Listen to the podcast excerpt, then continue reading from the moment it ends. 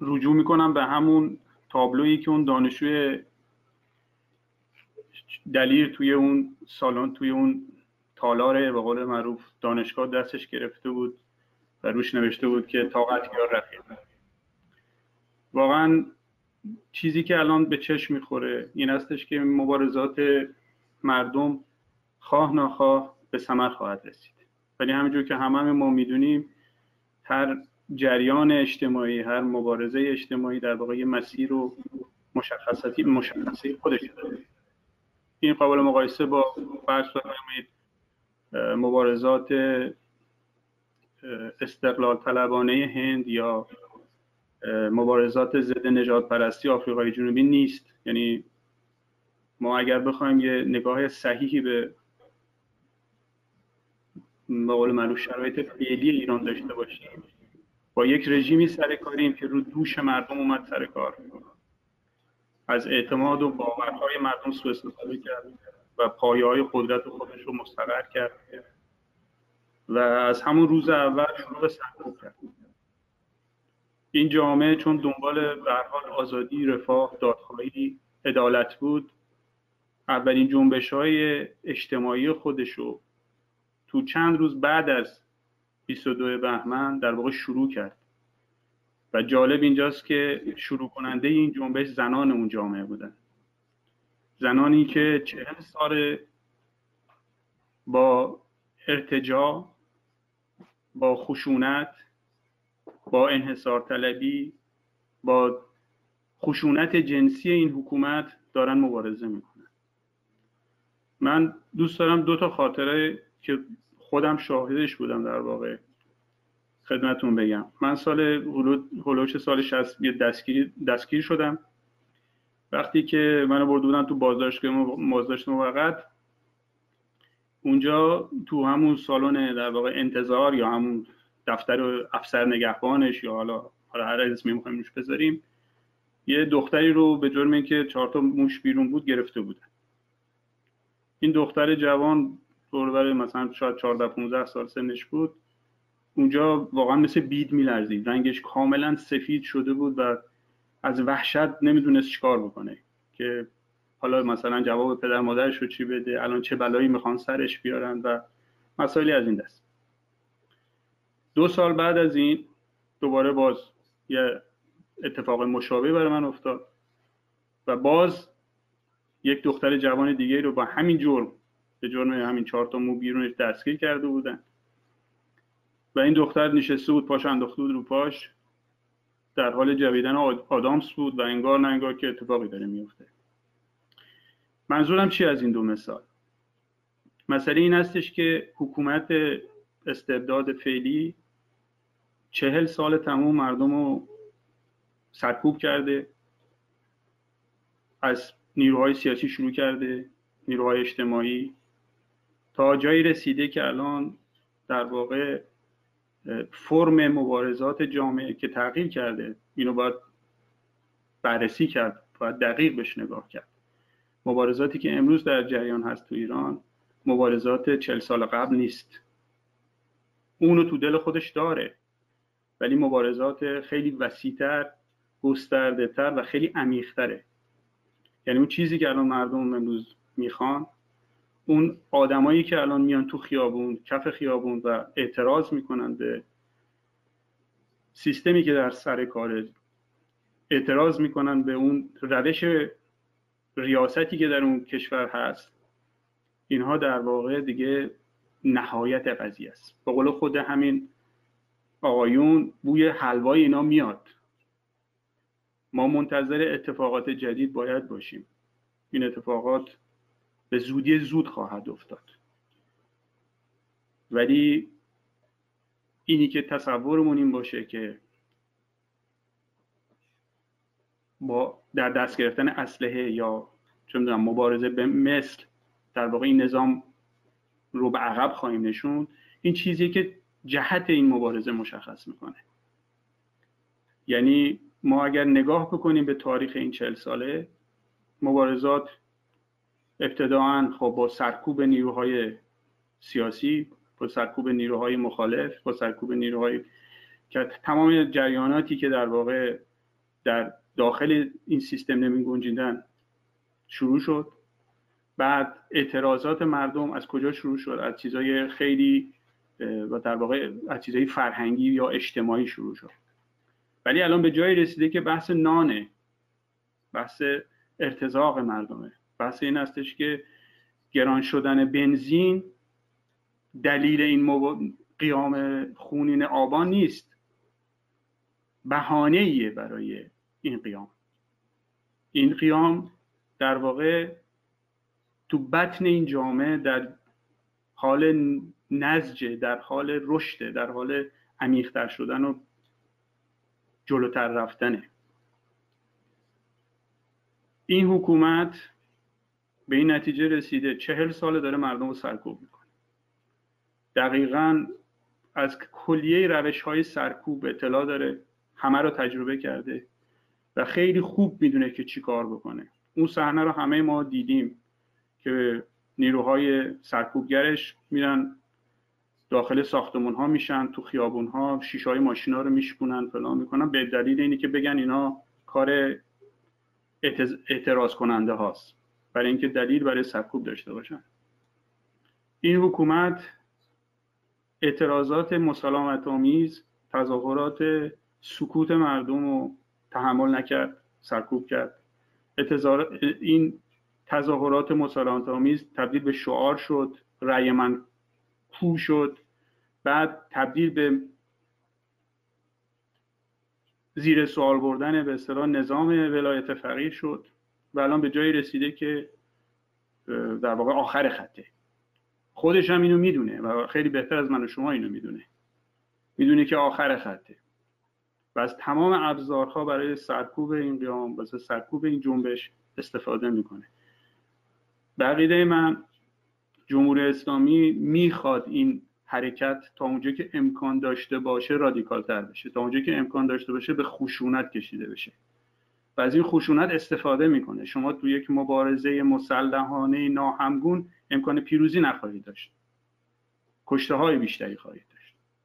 شما با یک نظامی سر کار دارین که تا بیخ دندان مسلحه تو ماهشهر همجور که دوستان گفتن از پهباد و نمی‌دونم تیربار و مسلسل های بالای ساختمون اینا استفاده کردن. مردم به تیربار و الان اصلا ماهشهر اصلا کاملا مسدوده. اصلا نمی‌دونیم چه خبر هستش اونجا. چه اتفاقی داره میفته در عرض پنج روز هزار نفر رو کشتن. شوخی نیست. اینا حتی کسانی که زخمی شده بودن در این تیراندازی ها از داخل زندان ها و از داخل بیمارستان ها برداشتن بردن تو زندان. یعنی وضعیت زخمی ها الان تو زندان یه وضعیت کاملا کاملا مبهمه. اینا امکان هر گونه بیماری عفونی وجود داره براشون. زیر شکنجه هستن. و من تصورم این هست. وظیفه کسانی که می‌تونن امکانشو دارن در خارج از کشور به خصوص این صدا رو به گوش دنیا برسونن. تلاش بکنن تا اونجا که می‌تونن با خانواده های اینها با خانواده این زندانی ها با خانواده این کشته ها هفت هزار زندانی گفتن دارن. هفت هزار نفر رو دستگیر کردن. جان تک تک اینها در خطره.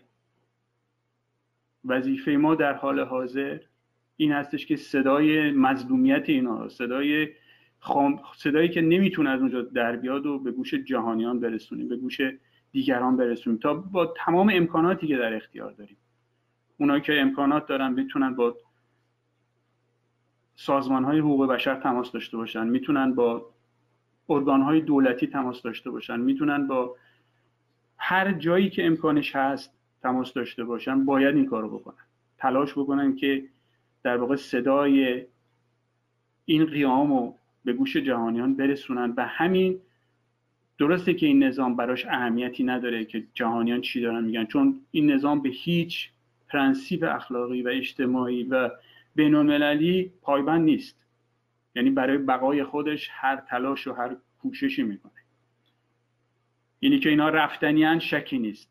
اینا رفتنیان ولی بهایی که پرداخت می‌کنه مردم ایران بهای بسیار سنگینی نباید باشه. نباید اینقدر بها داده بشه که در واقع بخش عمده از جوانان ایران بهترین جوانان ایران نابود بشن. شما حساب بکنید جمعیت امروز ایران اگر ما فرض بگیریم 80 میلیون بر اساس آمارهایی که در واقع خودشون گفتن 60 درصد این جمعیت زیر 40 ساله. یعنی در واقع 60 درصد این جمعیت بعد از انقلاب 57 دنیا آمده تحت این تحت بنیادها سیستم سیستم آموزشی و تربیت این نظام در واقع رشد کرده. و همینان که الان کف خیابونن. اون بچه 17 ساله اون بچه 15 ساله اون بچه 14 ساله که تو خیابون مغزش رو متلاشی کردن در واقع کسایی هستن که تو این نظام به دنیا آمدن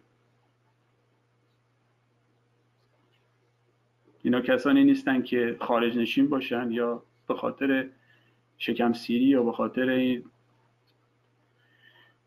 مسائلی از این دست بخوان اعتراضی داشته باشن. این اعتراضی اعتراض عمیقه. مردم گرسنن تو اون کشور.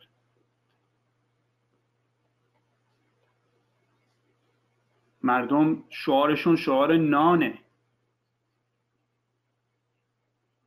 این حکومت عرازل و اوباش این حکومت باندهای مافیایی این حکومت دوستها و اشرار اینا کسایی هستند که پابند هیچ پرنسیپ اخلاقی نیستن. و برعکس عقیده اون دوستمون که فکر مطرح کرد که اینا بعد از این حرکت ها اگر جریان به سمر برسه امکان این هستش که در واقع با بمبگذاری با حرکات ایزایی بخوان مردم رو اذیت بکنن. این هست بله. ولی یه بخش بسیار بسیار کوچیک و محدودی از اینا هستن. به خاطر اینکه کسایی که توی نظام در حال کارن به خاطر اعتقادات و باورهای مذهبی و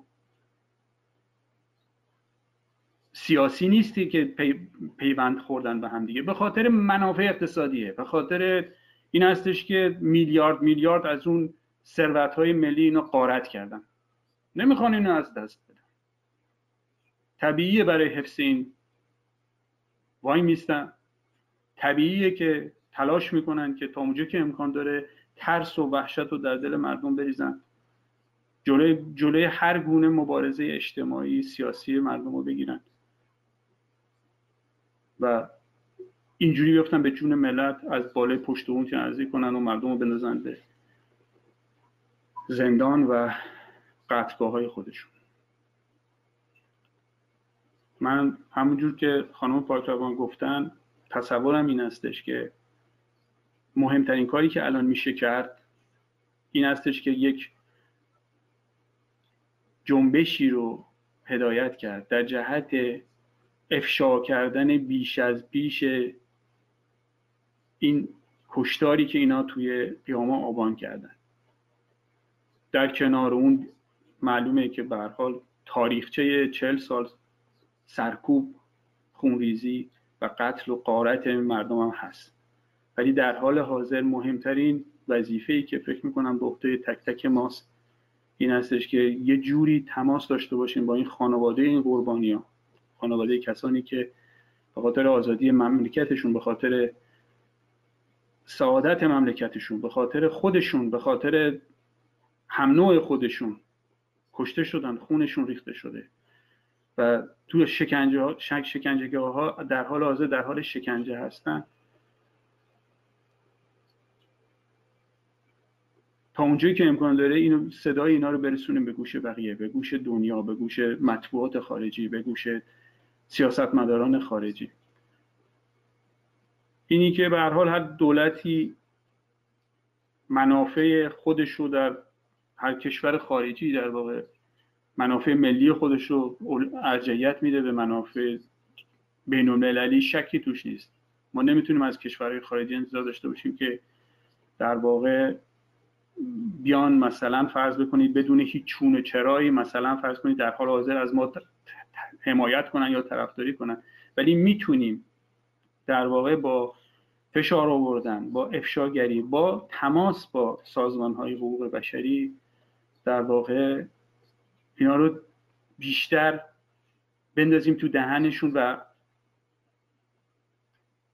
جلوی قتل و کشتار این جوانها رو که تو زندان در حال حاضر هستن تو این بازداشتگاه هستن رو بگیریم. و در این حال یه جوری